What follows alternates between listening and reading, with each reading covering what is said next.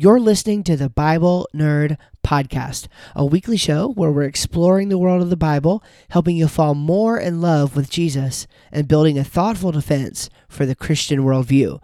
I'm your host, Steve Schramm. Welcome to the show.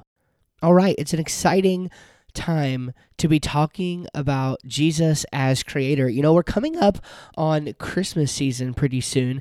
And I mean, especially just in our way of thinking here in American culture, um, around this time of year, we have this picture of Jesus in our minds, right? As a child, as this child figure who was born into the world and raised by Mary and Joseph and becomes this um, force, right, for the cause of the God of the Old Testament and claims to be his son, claims to be sent from him for the specific purpose of rescuing his people. And of course, we find out later in the story that the deal is everybody who will just believe is welcome.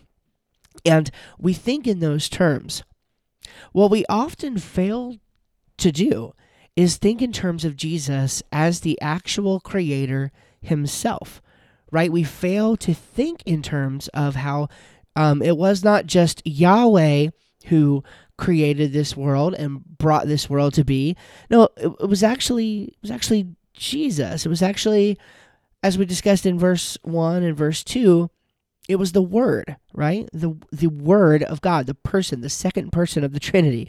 Um, and it's crazy but that's what the bible teaches that this person who became um, or or not became that's not the right word but this person who was who was born into the world as a baby who took on this human nature is actually the very creator of the entire world as it is. And this kind of goes into some statements that we'll get into called the I am statements as we go through the book of John, where Jesus is declaring himself as equal with the God of the Old Testament, even saying, uh, Before Abraham was, I am.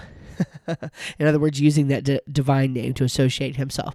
And so we want to look briefly at some themes today that will help us to understand Jesus in his role as creator. Now, we're just going to go straight down because um, I liked this outline as much as any. Um, in the Dictionary of Bible Themes, um, and this is a, a great resource that's really helpful to kind of look at different themes throughout the Bible and see topically where they are mentioned and the contexts in which they are mentioned. And so, what we want to do is talk about Jesus as creator. And the fact of the matter is that Scripture identifies the pre existent Jesus Christ as involved in the work of creation.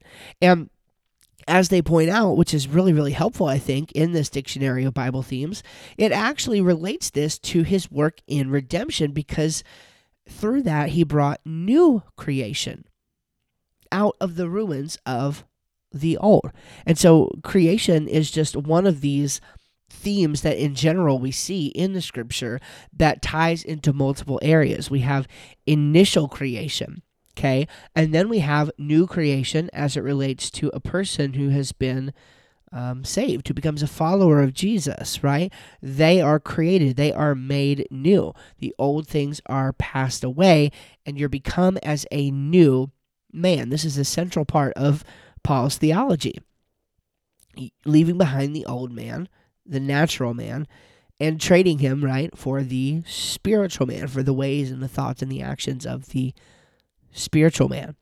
And and then of course you have new creation, right? At the very end of days, you have creation as it relates to the entire new creation of the world. And so creation itself is a huge theme in the Bible.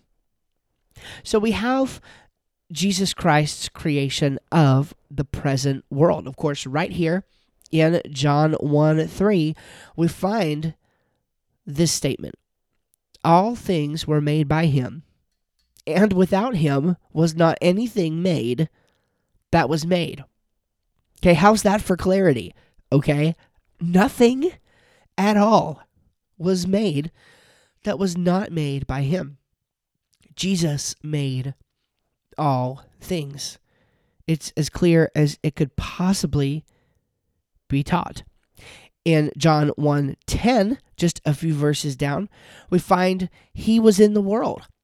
And the world was made by him. And the world knew him not. You see, kind of creating those associations between his life and ministry, but also his creatorship, right? This world was made by Jesus. The Bible is clearly teaching us this. How about in 1 Corinthians 8 6? But to us, there is but one God, the Father, of whom are all things, and we in him, and one Lord, Jesus Christ, by whom are all things, and we are him. Uh, excuse me, and we by him. And, and, so as we look at that, you see now we have this uh, direct association in Paul's theology between the second person of the Trinity and the first person of the Trinity. Right?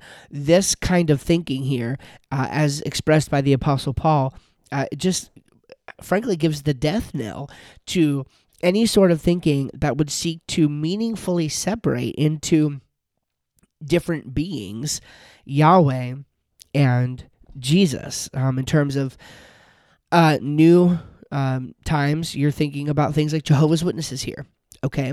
Um, these are not consistent with the scripture. They're just not these kind of ideas because what we're looking at is a theology that says that even though all things were made by Yahweh, also all things were made by Jesus. And it's this um, tension, if you will, that must be expressed. So, so we must think. Again, we're back to this economical trinity versus ontological trinity here. But we must think in terms of Jesus and Yahweh as the same and yet distinct.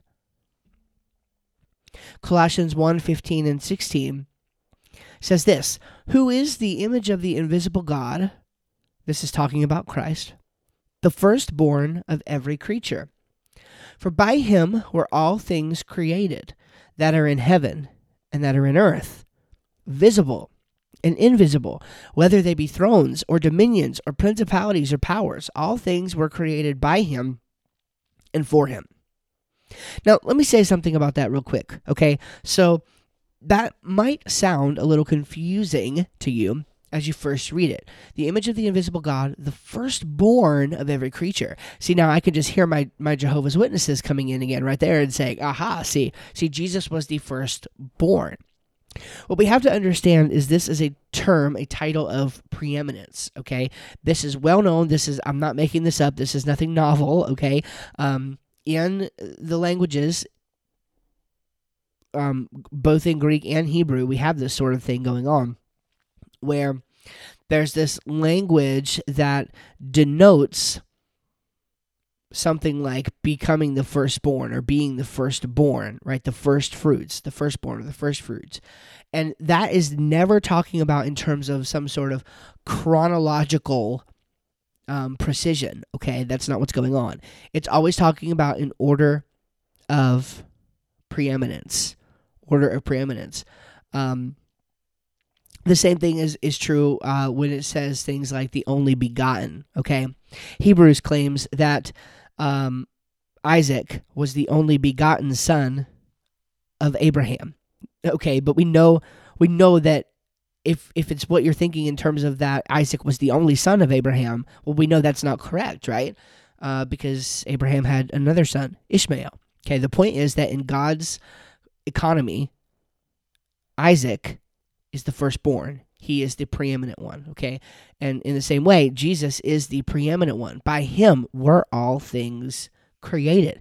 And the specific point that Paul is making in in this verse here in Colossians 1 uh, 115 and 116 is that everything, whether they be thrones or dominions or principalities, again, these are um, cosmic geographical terms um, that uh, have to do with with um, deities and demons and things of that nature that were geographical entities. Okay, they had actual um, territorial reign going on, and that's a, a podcast for a different kind of day. But the point is that in the mind of Paul, Jesus is the preeminent one. He's the one responsible for the creation of even those beings. Okay, so we're not talking about just the physical here, we're talking about the spiritual as well. This is good Jewish theology, this is good first century Christian theology. Christ was the preeminent one. There was Christ and everything else, right? Christ was the creator. Yahweh was the creator of all things, whether visible or invisible. And Hebrews 1 2 also lends a little bit of support to this as well hath in these last days spoken unto us by his Son. Of course, this is talking about God. In these last days, he has spoken to us by his Son, whom he hath appointed heir of all things, by whom also he made the worlds. Right? So we have this tension going on here where not only is Yahweh the creator, but Jesus is the creator as well. Okay, but not only is he the creator, you see, he's also the sustainer. The Bible teaches very clearly that he also sustains this universe. He's the one responsible for holding this universe together. Hebrews 1 3 deals with this, who being in the brightness of his glory and the express image of his person, and upholding all things by the word of his power, which he had by himself purged our sins, sat down on the right hand of the majesty on high. He is upholding all things by the word of his power. This world holds together because Christ holds it together. Also, Colossians 1 17. And he is before all things, and by him all things consist. He's before all things. Okay, he came before. Again, he is the preeminent one, okay? And by all, him, all things consist. What this is describing is that whatever, um, uh, again, there's not scientific precision going on here in the mind of uh, of Paul or any other New Testament writer. Okay, um, we can again have a discussion about that sometime. I am absolutely positive that that will come up, especially when we start to look at verses like that. We definitely want to talk about them as they come up in our study through different portions of Scripture. Suffice it to say that the point for Paul here is that whatever the stuff of the world is made of, whether it be spiritual stuff, right, or whether it be physical stuff, stuff that we can um, experience with our five senses, and stuff that we can't experience with our five senses, whatever that is, everything consists in Christ. He holds it all together. Now, we can extrapolate that maybe with some of our scientific knowledge that we have today uh, that goes a little bit beyond maybe what they had and say, okay, well, we know that, um, you know, atoms are binded together and stuff. You know, I mean, are, are we going to say that necessarily Christ is, is the one like bonding together the atoms? Well, I mean, in virtue of his creation, sure. Um, I don't know how far you want to extrapolate that um, in terms of you know God having some kind of you know mysterious force kind of grip on the universe and holding it together. If you want to go there, um, fine. But uh, for me, I'm willing to go as far as the Bible goes, and the Bible just clearly says that all of these things, whether they be visible or invisible, they are held together by Christ. They were created by Christ, and they are held together by Christ. They are sustained. They are upheld by Him. Jesus Christ will also bring the entire work of creation to perfection. Let's look at Ephesians 1 9 and 10. Having made known unto us the mystery of his will, according to his good pleasure which he had purposed in himself, that in the dispensation of the fullness of times he might gather together in one all things in Christ, both which are in heaven and which are in earth, even in him. So we see this theme again back to just creation in general, where Jesus is actually going to bring the consummation about, right? He's going to bring this unperfect or imperfect, excuse me, this imperfect world to perfection. The creation that it was once intended to be. And frankly, this is just good thinking. This is just good theology. We need to be on board with this, okay? Because this particular challenge answers so many of the cultural and worldview level challenges that we face. Okay, we face challenges about the nature of sexuality, about the, the very nature of humanity itself. And these are things that, when we go back to creation, we can see that there was a created order. There is a reason for this. It's not arbitrary, it's not just because we say so, it's not just because we think so. Okay? The world was created in a certain way, and when we go back to creation, we can see God's intent for the world, and that is what informs our worldview decisions. That's what informs even our uh, political decisions and our decisions when it comes to the sanctity of life, the sanctity of marriage, and things like that. There are actual reasons for this stuff, and so we have to look back to the scripture in order to get there. Jesus makes a new creation possible okay he does this again he recreates people through new birth. 2 Corinthians 5:17. Therefore, if any man be in Christ, right? He is a new creature. Old things are passed away, behold all things are become new. He works in us and changes us from the inside out um, John 1 12 through 13. We'll get there in just a few days, but um, or a few weeks. But as many as received him, to them gave he power to become the sons of God, even to them that believe on his name, which were born not of blood, nor the will of the flesh, nor of the will of man, but of God, right? Born of God. Um, that is the second birth that we'll discuss when we get to John chapter 3. But Jesus makes this possible through his redemption. Jesus Christ's work of new creation also should be evident in believers' lives. What an important point. What an important point. Ephesians 4:24, and that ye put on the new man, okay, which after God is created in righteousness and true holiness. See, the idea is not simply that we become something new, it's that we put it on, okay? That we actually begin to live in this way, to live consistently with the fact that we are a new creation. And again, Jesus, through the work of the Spirit, is the only person who can empower this, who can even make this possible. The whole entire point of the law is to be a schoolmaster, um, uh, Paul says in Galatians, okay? The point is, we can't live up to the law, no matter how much we want to, no matter how hard we try. We just can't. It's against our nature. But through this new birth that Christ makes possible, He gives us power, right? He gives us the ability to overcome. He gives us the ability to desire more, to desire better for ourselves because we're able to make the distinction between what our flesh wants and what our spirit needs. That's the difference and it should be evident in our lives when we have made this change. Uh, Paul speaks to it again here in Colossians and have put on the new man, which is renewed in knowledge after the image of him that created him.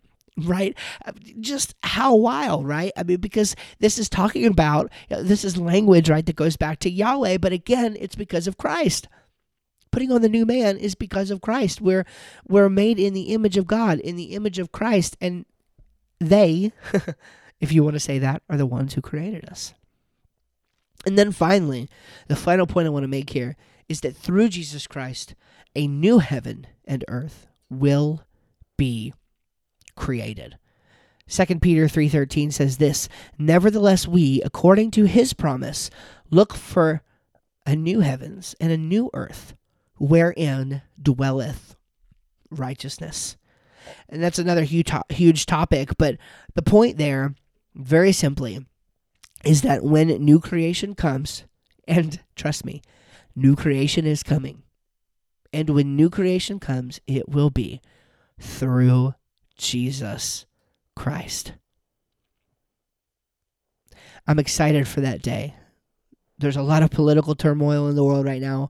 There's a lot of worldview considerations and concerns we have to face in the world right now. But I'm thankful that new creation is coming. I'm thankful that the same Jesus who created the world, the same Jesus who created me, the same Jesus who made it possible for me to become a new creation, right? And born of God and not simply born of the will of man or born of flesh. That same that same Jesus He's going to create a new heaven and a new earth, wherein, the Bible says, dwelleth righteousness. There is righteousness and goodness there. And I am looking forward to that day and looking forward to that time. John 1 3 All things were made by him, and without him was not anything made that was made. Jesus is not just our Savior, Jesus is our Creator, the Creator of the world, the Creator of our new man, and also the Creator of the new heavens and the new earth. I can't wait for that. All right. Thank you for joining us on another episode of the Bible Nerd Podcast. I am thrilled that you decided to ha- come hang out for a few minutes. And um, what I would like for you to do, if you would, is share this podcast with others as we're going through the Bible. Again, we are um, attempting to go through different portions of Scripture in a way that is um, both theologically and apologetically informed. Um, I'm kind of just loosely term- terming this um, uh, expository apologetics and theology. You know, I mean, we want to go through the Bible and see what the deeper truths are. We want to see what is there for us beyond just the practical application. The practical application is important, but good practical application will always be informed by good theology. And of course, if we don't know how to defend what we believe, well, then why believe it, right? We must have a defense. That's what uh, Peter instructs us to have in 1 Peter 3 15. And so it's very, very important that we approach the Bible with that kind of mindset. And that's what we do here on this podcast. So if you have some friends who are Bible nerds or some friends that you think should be Bible nerds, I wish you would just share this podcast with them so that we can get this message out to more people. Lastly, I wanted to say that I do still have a uh, awesome promotion going on for a free book. You can get a free book from our ministry called God, the Great Commission, and You. I just added some great bonuses to that offer. Um, as I'm recording this, I just did that this morning. So there are now five bonuses that you get as an instant download for going and picking up this free book. All you have to do is pay shipping and handling. It's $7.95 for shipping and handling. That's cheaper than the price of the book on Amazon.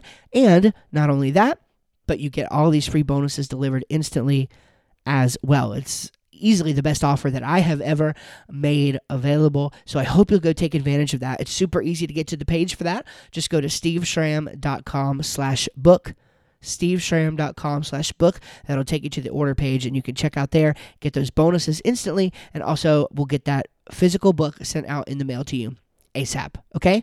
God bless. Thank you so much again for joining us, and we'll see you on the next one.